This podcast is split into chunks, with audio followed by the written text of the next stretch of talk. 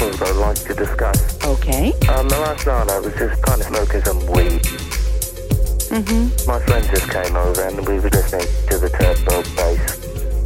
To the turbo bass from Augustus Pablo.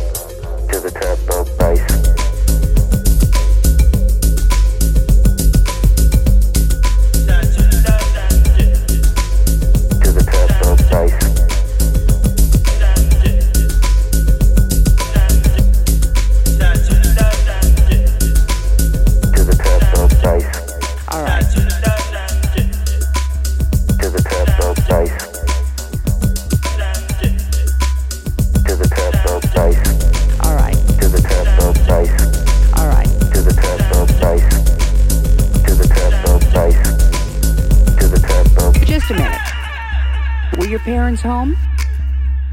Well, no, that's the thing. We were just like hanging out and Mm-hmm. taking hits off this massive song, and they just said, you know, what, you know, what the hell are you doing? Oh, but what can I say? I was stunned and shocked.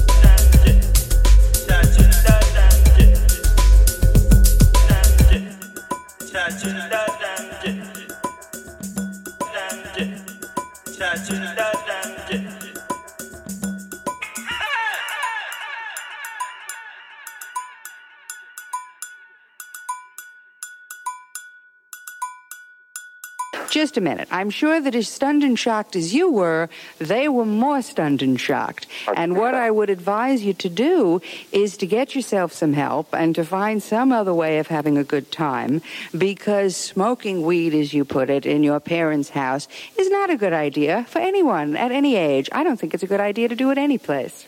Right.